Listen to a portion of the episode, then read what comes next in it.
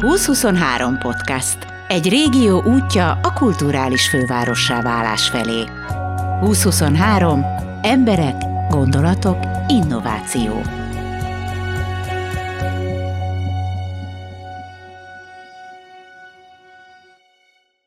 Veszprémnek sok szép és izgalmas zegzuga van, de az egyik legkedvesebb a színházkert. A Petőfi Színház szecessziós bája, bohémsága keveredik az Ötvös Károly megyei könyvtár modern vonalaival. Nem véletlen, hogy az épülettel nehezen megbarátkozó Veszprémiek egy időben rakéta kilövőnek nevezték. Nos, a rakéta kilövő oldalában bújik meg az íródeák, ahol mind az olvasók, mind a színház rajongók, mind mindenki, aki arra jár, otthonra lelhet. A házigazdák Babják Tamás és felesége Barta Ágnes 20 éve fogadják tejára, kávéra, sörre és beszélgetésre áhítozó vendégeiket. Mi történt 2002-ben, erről beszéltek? Már házas pár voltatok? Akkoriban még nem, sőt, akkoriban még, én még csak akkor keveredtem ide Veszprémbe, az egyetemre. Én Pest megyei vagyok, Monorról jöttem. Hát én 2002 végén jöttem haza Olaszországból, én ott dolgoztam kint 8 évet. Úgymond ilyen hazamenekülés volt, hogy elkezdtem ezt a kávézót üzemeltetni. Igazából hosszú volt az a 8 év, és így el kellett döntenem, hogy kimaradok most már így végleg, vagy, vagy inkább hazajövök. Aztán a szív... Felszolgáltam, meg báros voltam. Tehát vendéglátásban dolgoztam ott kint is. Uh-huh. És hát igazából az utolsó nyári munkám ideje alatt hallottam, hogy az előző tulajdonos az így kiszállna ebből a kávézóból, és én úgy jöttem haza már november elején, hogy már így lebeszéltünk igazából mindent, hogy akkor átveszem tőle. Hazajöttem, cégalapítás, papírozás, és akkor december harmadikán 2002-ben átvettem a helyet, és azóta, azóta üzemeltetem.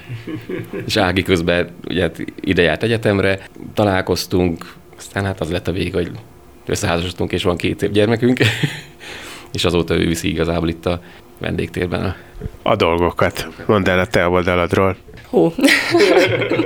Üm, igen, hát volt pár nehéz évem az egyetemen. Angol szakra jártam, majdnem angol tanárnéni lettem, amit egyébként nem is bánom, hogy nem így történt, nekem ott volt egy szakváltás, teljesen más a végzettségem. Idegenforgalmi szakmenedzserként végeztem, illetve közben egy PR végzettséget szereztem Pesten, és, és csak hogy a szakmánál maradjunk, egy testépítő fitness végzettséget is szereztem, mikor, mikor már voltak gyerekek. Mégis így azt, azt kellett látnom, hogy ha adott egy ilyen lehetőség, hogy van egy egy, egy nagyon kedves kis kávézó, egy kialakult nagyon jó vendégkörrel, és, és ezt családi vállalkozásként üzemel, és imádok itt lenni, és, és, és ezt a milliót átérezni, átélni, foglalkozni vele, akkor úgyis annyit segítettem itt, hogy, hogy teljesen evidens volt, hogy, hogy akkor ezt lehetne akár főállásban is csinálni. Úgyhogy tulajdonképpen így, így egyik napról a másik, hát nem is egyik napról a másikra, így, így szépen folyamatában beolvattam itt a mindennapokba, és, és megtanultam, hogy mit hogy kell készíteni. Óriási személyiségfejlődést is jelent szerintem egy, egy ilyen munkakörben dolgozni, tehát hogy, hogy itt emberekkel dolgozunk. Na jó, akkor haladjunk így sorjába. Amikor idejöttél, akkor is létezett ez a vendégkör, akit neked meg kellett tartanod, vagy alakítottál egy teljesen újat? Hát vendégkörül nagyon le volt pusztulva a kávézó, tehát az előző tulajdonos fizikailag itt sem volt, csak alkalmazott dolgozott nála, meg is látszott a helyen egyébként, tehát én így, így majdnem síra fakadtam, mikor elkezdtem. Tehát ott meg, megszoktam kint Olaszországba azt, hogy bementem vasárnap délután egy órakor dolgozni, délután, egy órától három óráig én lefőztem majdnem 400 darab kávét. És ez minden vasárnap. Úgy a sétáló utcai kávézóba, ahol minden üzlet zárva volt, és, és egyszerűen hemzsegtek az emberek, és álltak a pultba folyamatosan, és csak kávé, kávé, kávé, és két-három óra alatt három-négyszáz kávét lefőzte minden vasárnap, hát gondoltam, hát itthon is, ez biztos, hogy mindenki így kávézik. És akkor hazajöttem, és kimentem vasárnap délbe a városba, és tényleg csak azok a gombolyagok hiányoztak, mint a Western filmből, amit fúj a szél, és egy embert nem lehetett látni, akkor egy kicsit elgondolkodtam, hogy jó ötlet volt-e hazajönni, de, de hát aztán több mint egy évig teljesen egyedül dolgoztam itt, tehát én jöttem reggel nyitni, este én zártam, és ezt így 0-24-ben folyamatosan egy éven keresztül, de az kellett az, hogy kialakuljon egy vendégkör, hogy itt legyek, lássam, mit tud az üzlet, mit kell fejleszteni rajta, vendégeknek mire van igényük, és így szép lassan kialakult egy nagyon jó kis törzs közönség, akik persze cserélődnek, mert ugye nagy részük egyetemista, tehát ahogy végeznek, elmennek, ahogy jönnek az újak, közülük jönnek, hozzák az újakat, de működik szerencsére. Akkor mondd el, hogy hogy fog az ember ennek neki? Mi az alapja ennek? Hát nálam a remény volt. Megmondom őszintén, hogy, hogy nem írogattam több száz oldalas üzleti tervet, hanem én úgy voltam vele, hogy itt kinyitok, és ez, ez működni fog. Tehát én ezt így elhatároztam. És effektíve a vendégekhez való hozzáállás volt az szerint, ami, ami, ami idehozta őket, és itt is maradtak. Nem hiszem, hogy mindenkihez hozzá tudsz állni. Tehát van az a típusú ember, akihez hozzá tudsz állni, van, akihez nem. Tehát ki a te embered? Én azt mondom, hogy mindenkivel tudok szót érteni. Az tény, hogy van egy-kettő mindig, aki azért nagyon kilóg a sorból, és, és azt mondom, hogy jó, akkor, akkor, akkor te most ne gyere ide többet, légy szíves van, van egy-kettő ilyen, de azt mondom, hogy a 20 év alatt szerintem öt embernél jutottam el idáig, hogy azt mondtam, hogy többet nem kell jönnöd. De azt mondom, egész jó arány. Amikor az ember így meglát téged, akkor azt gondolja, hogy egy ilyen nagyon kedves, szelid ember vagy. Tudsz kemény lenni és kegyetlen?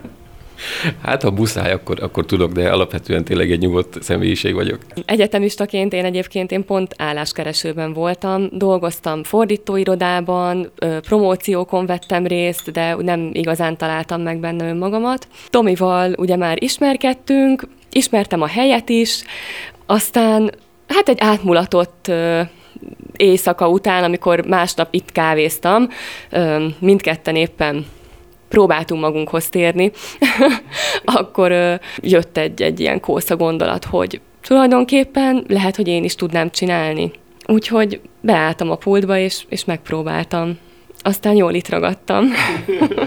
Sose bántad meg, mert mikor így elmondtad, hogy mivel foglalkoztál, meg mi az, amit megtanultál, akkor erre azt szokták mondani, hogy ide kicsit túlképzett vagy soha nem bántam meg. Aki ismert, vagy akár hogyha tanáraim jöttek be kávézni, volt, aki megkérdezte, hogy ó, Ágnes, hát ö, maga itt? És, és én, én a legnagyobb büszkeséggel és örömmel mondtam, hogy, hogy igen, mert imádom ezt csinálni. Tehát ö, úgy, ahogy én, én eredetileg angol tanár lehettem volna, és, és foglalkoztam is ezzel, ö, rengeteg nyelvvizsgásom volt, érettségire készítettem fel gyerekeket, vagy akár csak sima korepetálást tartottam. Soha nem, nem adta az a jellegű foglalkozás azt a pluszt, amit, amit itt éreztem. Engem ez boldoggá tesz, és, és mindig is úgy gondoltam, hogy fontos, hogy, hogy az ember, amivel minden nap foglalkozik, az boldoggá tegye, és ne, ne szürküljön bele, ne keseredjen bele. Na jó, de, de, de különben én rengeteg olyan vendéglátossal beszélek, aki azt mondja, hogy ő azért hagyta abba, mert, mert belefásult. Mindig ugyanaz történik, jönnek a vendégek egyik hülyébb, mint a másik. Hogy, hogy tudtad megtartani ezt, hogy még mindig tudod szeretni az embereket? Sokat mantrázom, hogy szeretem az embereket. Viccet félretéve, nagyon jó vendégkörünk van. Természetesen itt is, ahogy a Tomi mondta, hogy igen, itt volt egy-két ember, akitől elköszöntünk, hogy többet ne gyere ide, tehát mindenkinek úgy lesz jobb, hogyha ha nem itt boldogítjuk egymást. Szinte a legtöbb vendégünkkel kialakult egy annyira közvetlen kapcsolat, hogy ők úgy érzik, mintha ide hazajönnének, otthonosan érzik magukat, nem feszengenek, nem zavarja őket, hogy, hogy, hogy éppen az egyik asztalnál mondjuk valaki romantikázik, a másiknál ott ZH-ra készülnek, a harmadiknál valaki egy, egy mini tárgyalást folytat. Biztos, hogy a hozzáállásunkon is múlott, hogy, hogy, hogy szívvel, lélekkel csináljuk, mert pláne, hogy ennyi idő után nem is lehet máshogy csinálni. Ezt úgy gondolom, és remélem, hogy, hogy ez, ez átmegy a vendégeknek, és valahol itt akkor a, a vonzás törvénye működik, hogy, hogy nagyon, nagyon tényleg jó a vendégkörünk, és, és pontosan belőlük táplálkozunk. Tehát hullámhegyek, hullámvölgyek, igen, vannak nehéz napok, vannak nehéz emberek. Van, amikor azt mondom, hogy ez, ez komoly, hogy, hogy ezért, tehát hogy ezt, ezt hogy lehet tovább csinálni, és, és hogy fogok másnap megint teljes erőbedobással jönni, de ö, mindig vissza tudok töltekezni, és, és akkor működik tovább. Amikor először bejöttem ide, akkor azt mondtam, hogy, hogy nyilván két dolog működik a belsőben. Az egyik az, hogy közel van a könyvtár, van egy nem könyvtári hangulat, hanem békebeli hangulat van, a másik, hogy közel a színház. Szerintem színház előtt után biztos jól érezném magam. Te alakítottad ki ezt a, ezt a kinézetet, vagy pedig átvetted? De nagy vonalakban így nézett ki korábban is, tehát így a fa padok, a, a tapéta, ez mind a, az eredeti, ami bent volt. Amit én változtattam rajta, azok a, az ülőfelületek, a, az asztalok, függönyök, a könyvespolc bekerült később, akkor a, a kinti mm, pult előtti részen ott egy ilyen könyöklő, ilyen kis bárszékes kocsmapult volt. Azt, azt, azt rögtön az elején már le is szedtem, és akkor ott két asztal lett odatéve. Később egy számítógép is bekerült oda a helyére, aztán, aztán az is megszűnt. Most egy ilyen box van oda beépítve. Tetszik nekem ez a hangulat, Ja, tehát még igazából a, a padló még, ami ugye változott. Jó, hogy ilyen meleg. Tehát én, én itt úgy jövök ide, mint a hazajönnék. Tehát annyira ilyen családias hangulata van, azért meleg színek, fa, jó ide bejönni. Tehát még én is jól érzem magam itt, nem, nem, nem úgy, mint mondjuk van egy-két olyan hely, ami nagyon üveg, üvegezett, meg, meg fémezett, és az ember bemegy, és már, hogy belép, már fázik, hogy annyira túl modernizálják én próbáltam ezt a családias vonalat megőrizni. Az ember ide bejön, leül, körben, és azt mondja, hogy hát de jó, mintha otthon lennék. Hogy, hogy ez legyen meg, legyen egy ilyen, ilyen kis baráti hangulata. Én nagyon ezen nem változtattam, mivel mivel hogy, hogy ez, ez így otthonos. Neked ez így bejött, és akkor azt gondoltad, hogy ez rendben van, ennek így kell lennie. Igen, én ezt így, így elfogadtam, és nekem ez így, így tetszik. Hogyha végig gondoljátok, azért 20 év az 20 év ha föl akarod építeni ezt a 20 évet, hogy milyen volt az elején, hogy haladtál előre az időbe, akkor ennek biztos van egy vonulata. Mit hoztál be, mivel indultál, mi lett belőle a kínálatra gondolok most? Igazából amit átvettem az előző tulajtól, itallapot, amit itt hagyott nekem, hát azt így elnézve igazából ez egy ilyen, nem tudom, szerintem egy öt oldalas itallap volt. Pár kávé, ilyen alapkávé, volt, nem tudom, 25 féle 20-20, tehát talán lehet, hogy ilyen 20 féle teha, egy-két üdítő, egy-két sör, és igazából úgy még pár rövid ital, és, és ennyi.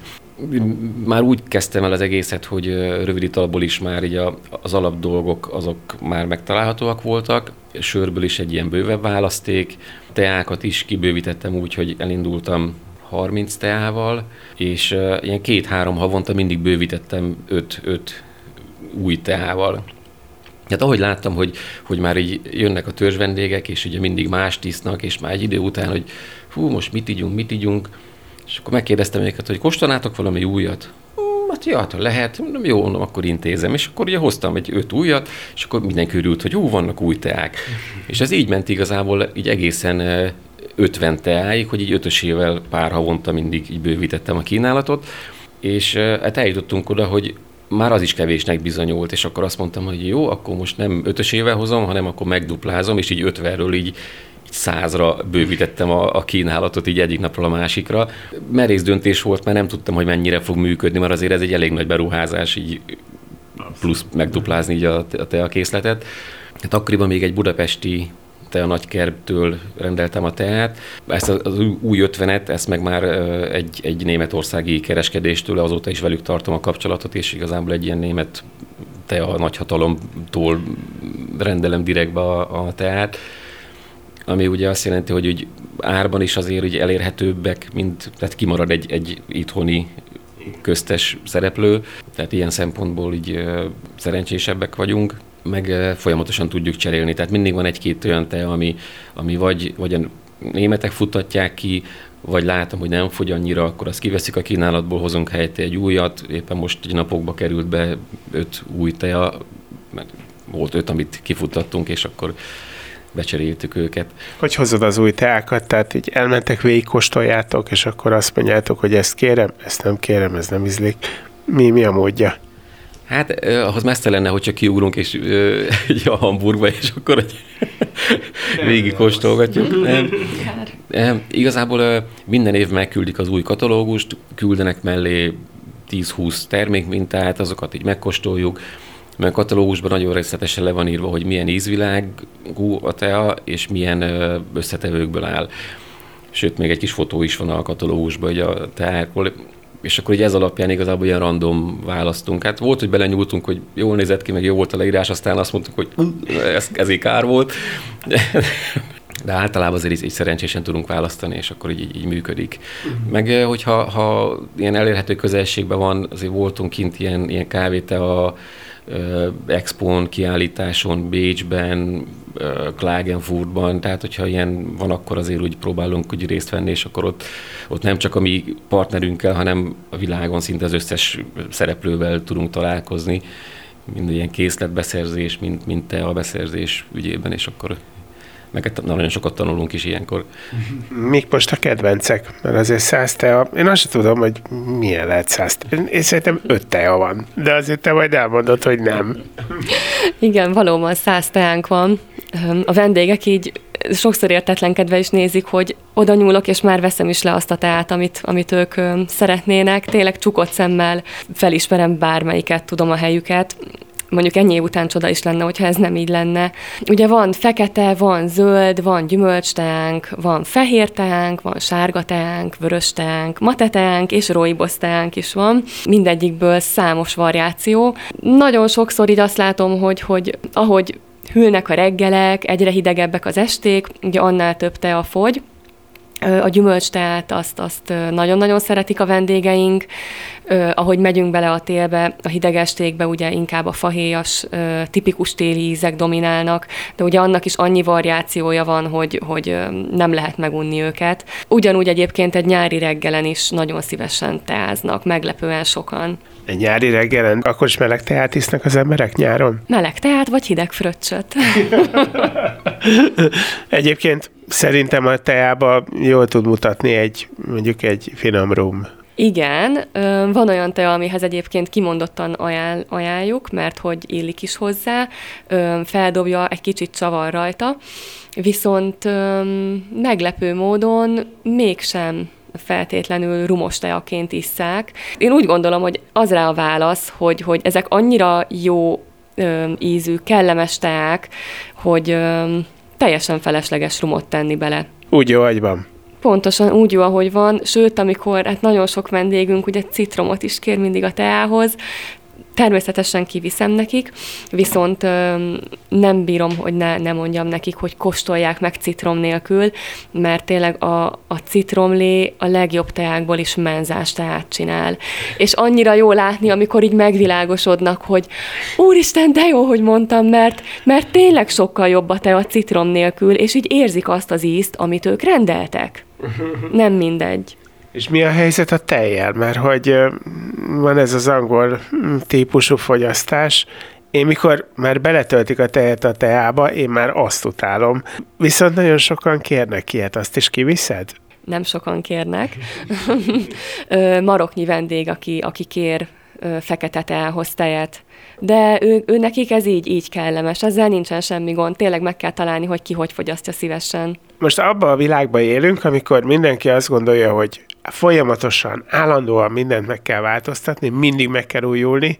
Ti hogy vagytok ezzel? Végülis a te az szerintem nem a megújulásról szól, hanem a megpihenésről. Kell nektek is ez az állandó megújulás? Tehát tartotok ilyen értekezleteket, hogy na most akkor mit újítsunk, vagy merre induljunk el? Hát így értekezletet nem tartunk, inkább egy otthon vacsora közben megbeszéljük, hogy Ági, most van az a pártja, ami ugye kifogyóban van, nézzünk helyette másikat. Jó, és akkor leülünk, felcsapjuk a katalógust, végigolvassuk, végignézzük. Persze fontos, hogy az ember itt-ott egy kicsit újítson, de ugyanakkor az állandóság is legalább annyira fontos, hogyha nem fontosabb. Egy kicsit beszéltek a mellette való életetekről is, hiszen azért nem csak ebből éltek, te azért fotósként is dolgozol. Hát nálam ugye ilyen hobbiból indult a, a fotós munka. Az első komolyabb az egy, egy praktika fényképezőgép volt, de akkor még katona voltam, és akkor, akkor fényképeztem azzal és később, mikor ugye kimentem Olaszországba dolgozni, ott már volt annyi pénzem, hogy ott tudtam magamnak venni egy, egy Minolta gépet, és akkor később egy másik Minoltát. Közben indultak a kiállításokat szerveztünk, pályázatokra fotókiállításokat, igen. De akkor én csak ilyen természetképeket csináltam, tehát saját magamnak örömfotózás volt. Pályázatokra küldtem be képeket, egész jól, tehát több jó helyezésem is lett, volt, hogy nyertem is pályázatot, külön díjas is lettem, volt, hogy komoly, effektíve komoly, tehát most már azt mondom, hogy apró pénz, majd, hogy nem, de, de akkoriban mondjuk egy ilyen házi mozi rendszernek az árát megkaptam utalványba egy, egy fotópályázatról, mert és annak nagyon örültem akkoriban. Ez nem csak arról szólt, hanem azért ez egy elismerés annak, hogy te ez azért értesz. Hát természetesen, igen, igen, hát az öröm az mindig nagyobb volt. Tehát ritka volt egyébként a díjazás, tehát azért pályázatokon általában az ember kapott egy oklevelet, megveregették a hátát, mi kaptunk annak idején két doboz filmet, vagy nem tudom, tehát így nem, nem voltak azért úgy agyon támogatva ezek a pályázatok, mint mondjuk manapság, hogy aki szervezi végig, futja az összes fotós és akkor begyűjt egy csomó készüléket, meg, meg fotós kütyüt, és akkor kiosszák díj, díjként. Hát 2005-ben, ugye akkor itthon voltam három éve, akkor vettem az első digitális fényképezőgépet, hogy előtte én csak filmessel fotóztam, csak kiállításon láttam mindenki a fotóimat, mert ugye nem lehetett hol megmutatni és ugye annak, annak idején indult az első közösségi oldal, még az IVIV, és akkor ugye, hogy a digitális, digitális oldal, meg, a, meg a, a közösségi oldal, mert össze lehetett kötni, akkor már ugye, akkor már ugye meg lehetett nézni, a, a, meg tudtam mutatni a képeimet az embereknek, és akkor így elindult szépen az, hogy így hívtak, fotóz le ezt, fotóz le azt, és akkor így szép lassan igazából egy munka lett a hobbiból és akkor el is végeztem a fotós iskolát, 2011-ben vizsgáztam le, és hát azóta igazából így ilyen főállás lett így a kávézó mellett.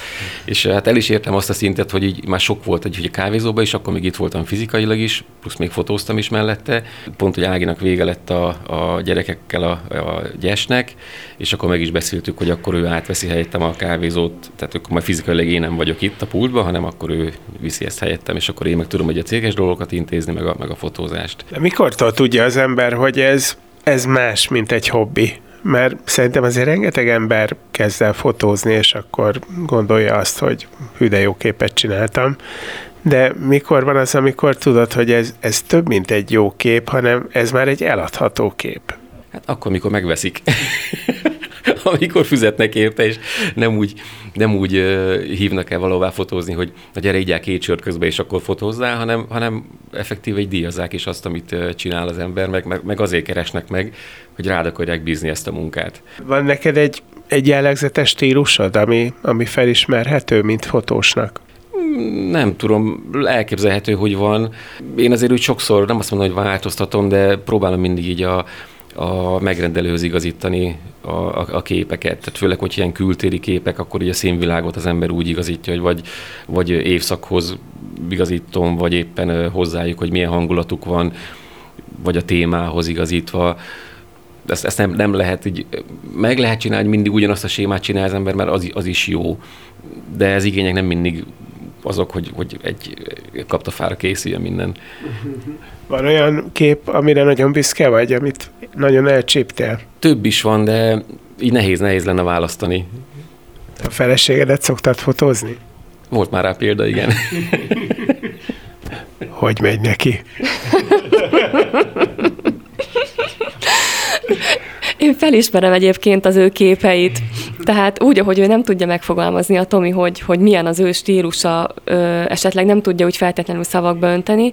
Én elém, hogyha kitesznek 600 millió képet, akkor is megismerem, hogy melyik az ő, ő fotója. Tehát... És el is tudod mondani, hogy mi az ő stílusa? Vagy ez csak látni lehet? Ez csak látni és érezni lehet.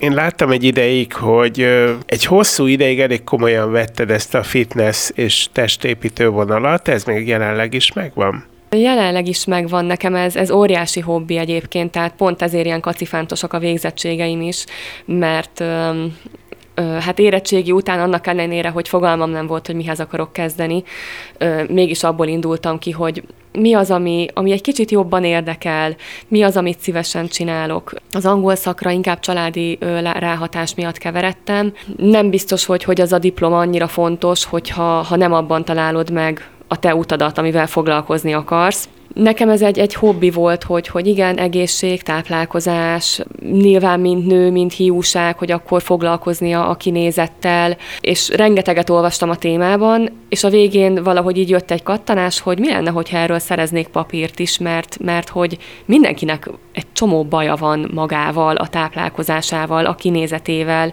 óriási káosz van a fejekben, hogy mégis hogy kéne nekiállni. És öm, mikor már megvolt a két gyerkőc, akkor neki láttam. Utazgattam a, az oktatás helyszínére, tanultam, amikor éppen egy picit hagytak, és, és akkor egyszer csak így meglett a papír. Ennek ellenére nem dolgoztam a szakmában, viszont ezt egy cseppet sem bánom, mert hogy, hogy nekem ennyivel, viszont ennyivel tágult a, perspektívám. Ennyivel több infóhoz jutottam, ami azt hiszem, hogy manapság az, hogyha az ember sok-sok információ birtokában van, az, az csak előnyt jelenthet. De, de, de miért nem? Hát azért egyrészt elég sok energiát beleöltél, másrészt pedig, ami nekem lejött, hogy ez neked jól áll. Tehát te ezt szereted csinálni imádom csinálni. Nagyjából egyszerre jött az, hogy, hogy a, a, jöttem a kávézóba is dolgozni. A Tomi ugye csinálta a fotózást, a háttérmunkálatokat, a papírmunkát, a gyerekek lassan belenőttek az iskolás korszakba. Valahol meg kellett találni az egyensúlyt, hogy foglalkozni kell a gyerekekkel, hogy, hogy maradjon egy normális családi élet, hogy, hogy egyikünk se kapjon napvégére gutaütést, és, és azért edzősködni, az, az pont, pont nem a 8-tól 4 óráig tartó Sőt. munka. Mondjuk a vendéglátás sem az, viszont megtaláltuk azt a mozgásteret. Az edzéseim megmaradtak hobbi szinten, hogyha éppen kedvem van, akkor indulok egy-egy versenyen, viszem a gyerekeket is.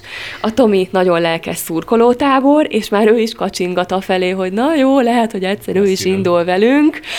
Még nem sikerült rávenni. Mert hogy, mert hogy te is edzel keményen? Hát mostanában nem annyira keményen. Régebben azért sokkal többet sportoltam, mint most.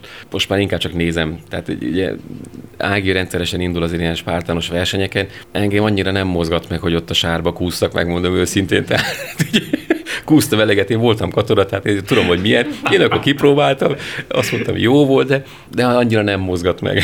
Még olyan jó. Spártános vagy? Igen, én annyira örültem, amikor ez így megjelent Magyarországon, és tehát igen, van, amikor ez jön le, hogy a sárban kúszol. Na most, amikor oda mész, nagyszerű, és még fizetünk is érte. Senki sem normális, aki ebben benne van, de mondd el, hogy jó. Át kell élni, tehát az az adrenalin fröccs, amit ott, amit ott kapsz, az a, az a teljesítmény, amit ott nyújtasz, és pláne, ha, ha van egy barátnőm, akivel rendszeresen indulunk, és, és próbálunk közösen felkészülni. El nem tudom mondani, hogy, hogy milyen visszaigazolást, hogy, hogy milyen... Öm, jó érzéssel tölt el minket, és, és igenis büszkeséggel, hogy két gyerekes anyukaként jól fel tudunk készülni, ugyanis ugye a Spartan az egy terepfutó akadályverseny. Itt az akadályokat azért úgy kell elképzelni, hogy, hogy nagyon kemény marokerő kell hozzá, nagyon stabil, erős törzsizomzat, mobilitás, koncentráció, összetett feladatok vannak, és azért, amikor azt látom, hogy fiatalok olyan testekkel indulnak mellettünk, hogy na ő rajtuk látszik, hogy foglalkoznak a testükkel, és hogy mennyit edzenek, és hogy mi velük párhuzamban meg tudjuk csinálni, anélkül, hogy mondjuk hibáznánk és büntetőket kapnánk, azért az ugye elég jó visszaigazolás, hogy jól sikerült a felkészülés. És hogyha egy elsóhalsz egy ilyen jó testű ember mellett, aki 20 évvel fiatalabb, akkor, tehát egy éves, akkor, akkor örül a szíved. Hát büszkeséget tölti el az ember, az biztos. És akkor neked meggondolom az a dolgod, hogy a kertetek sarkában van egy ilyen sáros rész, amit nem csinálsz meg, és ott lehet edzeni. Rendszeresen fellocsolom és felásom, igen. Tudjon dagonyázni, készülni. Egyébként a gyereknevelés nem egyszerű, hogyha az ember vendéglátással foglalkozik. Nálatok mi volt a koncepció, hogy a családi élet is megmaradjon, és a hely se zárjon be? Ó, ha bárhova megyünk, bármilyen vendéglátóhelyre, a gyerekek már előre mennek be az ajtón, és elég otthonosan mozognak. Sőt, egyből megtámadják a pultot, felülnek a bárszékre, és kikérik azt az almalevet, vagy bármilyen üdítőt, tehát mint aki hazamegy. És ezt körülbelül meg lehet úszni, hogy, hogy átvegyék egyszer csak ezt a szakmát tőletek a gyerekeitek? Mm, nem tudom, meg lehet-e úszni, igazából nem is akarjuk megúszni. Nagyobbik gyermekünk, Fanni, hát most 13 éves, ő azért így többször már itt volt úgy, hogy rendezvény volt, vagy éppen fesztivál volt, és hát, vagy ha kitelepültünk valahová, és ugye önkéntesen annyira aktív, hogy hát volt, amikor ő csapolta a sört. Megállt itt mellettem, azt mondja, apa, hadd csapoljak én. Hát jó, mondom, próbáld meg. Aztán úgy rákapott az ízére, hogy egész este egy itt állt a sörcsap mellett, és akkor valaki jött, akkor mindig, akkor jó, hadd csapoljam én, és akkor hát jó, akkor gyakorold. És kevés hab volt rajta? Így tökéletesen megcsinálja, igen, igen. Mi a jövő? Tehát ez egy ilyen jó befejező kérdés. Most nincs egy könnyű időszak. Tehát most arra nagyon nehéz lesz választ adni, hogy hogy, hogy fogtok boldogulni a rezsivel, ezzel, azzal, de legyünk egy optimista állásponton, és mondjuk azt, hogy minden rendben lesz. Ebben látjátok a jövőtöket? Nehéz mostanában jövőképről beszélni, ez tény, viszont én úgy gondolom, hogy, hogy ezt, ezt mi folytatjuk, tehát rajtunk nem múlik, mi folytatjuk ugyanúgy tovább. Hát igen, muszáj küzdeni, tehát hogy az ember beletette azért fél életét, nem dobjuk el olyan könnyen, tehát azért küzdeni fogunk, ameddig lehet. És tényleg úgy van, hogy az emberi rövid távon tud most csak tervezni. Ilyen középtávon szerintem egyáltalán nem. Tehát ilyen egy pár évre nem, nem tudja az ember, mi fog történni aztán egy nagyon 10-20 évre lehet, hogy megint lehet gondolkodni, hogy majd akkor mi lesz, csak az már olyan messze van, hogy már nem érdemes. Tehát így igazából így, most nem azt mondom, hogy napról napra gondolkodik az ember, de megvannak a kis terveink, próbálunk tényleg úgy helytállni, hogy eddig, aztán bízunk benne, hogy megmarad a bizalom így a vendégektől, és akkor ugyanúgy szeretni fognak minket is, jönnek hozzánk. Nem tudom, hogy észrevettétek-e már, de amilyen a vendéglátós, olyan a személyzet és a vendégkör is. Kedves íródeák, boldog születésnapot kívánunk!